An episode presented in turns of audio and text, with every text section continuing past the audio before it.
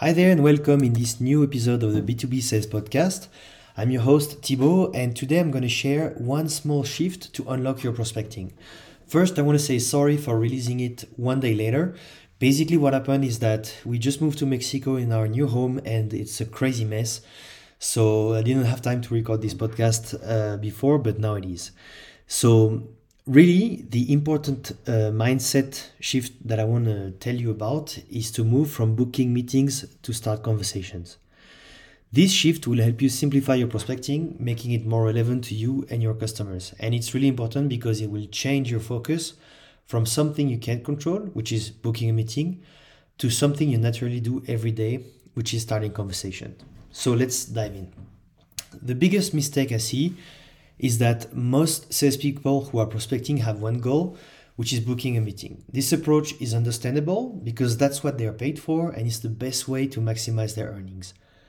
However, when you're focusing on booking meetings, you tend to skip the most important part, which is generating interest from the person receiving your message. Without focusing on conversations, salespeople tend to pitch their products, insert meeting links in their messages, and turning prospects off as a result. Before you know it, you're sending hundreds of emails each week without getting any reply, and you start worrying about reaching your targets. You change your messaging too often, and your inner voice starts doubting about your capacity to book a meeting. Here's a better approach focusing on starting a conversation. So, here's how I recommend building your prospecting sequences. First, review your ICP. What companies are you trying to sell into? To which job title inside of these companies? Find big problems. Second step, what massive problems are these people trying to solve every day?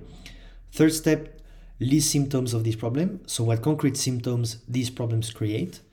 Fourth uh, step is find resource to alleviate these symptoms. Are there resources you can share to solve these problems? And fifth point is insert point three and four in your messages. Ask questions about these symptoms and tease the corresponding resource. I'll give you an example. If you are selling a global employment platform, so let's say you're a rep at a global employment platform and you help HR teams hire the best talent worldwide. So the four, if we take our five steps above, what we get would be first review ICP. So you may be selling this platform to so many different types of companies. So pick one ideal customer company and find two ideal customer titles, which would typically be your above the line buyer and below the line buyer. So, for example, you could sell to a remote first scale up with distributed teams in more than three continents. That's your ideal customer company. And your ATL would be a VP of people, and BTL would be a payroll manager. Second step, find big problems. VPs of people typically have issues navigating compliance when hiring employees or contractors, so they have huge risk related to local rules around employment, and payroll managers are typically dealing with increased complexity for each new employee in a different country. Third step is to list symptoms of these problems. So let's say your prospect's company is expanding into the French market. They'll have huge financial risks if hiring a full time employee as a contractor, meaning that uh, what they would do is hire a contractor. And if this person's only working for the company, that's called disguised hiring. And that could get your prospect's company into huge legal problems, which is a headache for a VP of people. For the payroll manager, a symptom would be the time wasted on shifting from country to country to fill in the payroll documentation for each employee each month. Now, our step four find resources to alleviate symptoms. So, if you're working for a decent company, it should have some free resources to market to your prospects. In our example, a cheat sheet for all countries that won't ever consider full time contractors as disguised employees would be incredibly valuable to a VP of people.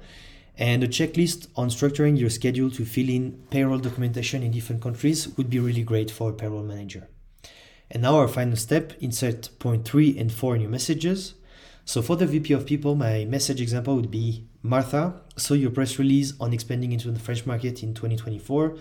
Curious to know if adding employees or contractors locally. If that's the case, how do you plan on avoiding the URSSAF from considering your full-time contractors as disguised employees? If that's a challenge you're faced with, I have a cheat sheet on French-speaking countries that won't even consider full-time contractors as disguised employees worth a peek. And by the way, quick side note, URSSAF is basically the people who are uh, responsible, the organization responsible in France uh, for uh, all the payments and collection of the um, social fees or basically what you, whatever you're paying as an employer to hire people. And now our payroll manager would be John. Saw your press release on expanding into the French market in 2024. Curious to know how you're avoiding wasting hours and neurons find filling in French payroll documentation. If you're into it, I can share a seven point checklist on structuring your schedule to fill in payroll documentation in 180 plus different countries. Worth a pick? So these are my two messages. And if we tie back the tie, tie this back to you, if your job involves booking meetings with prospects, and it should be if you're in sales, you should start by reviewing your ICP, listing concrete problems they are trying to solve every day. And once you've done that, you list detailed symptoms of these problems, find or build resources to help solve these problems, and include this into your message. This approach will help you start many more conversations and help you focus on what you can control. And if you want a step by step guide on doing this and so much more, then I recommend going checking the link in the show note, uh, which is the prospecting engine, which is my new flagship course. And I'm making it available for 50% off until the 31st of January. So if you're before the 31st of January, go ahead, check it out because it's really the best course I've actually ever done. So I hope to see you in there and have a great day and happy prospecting.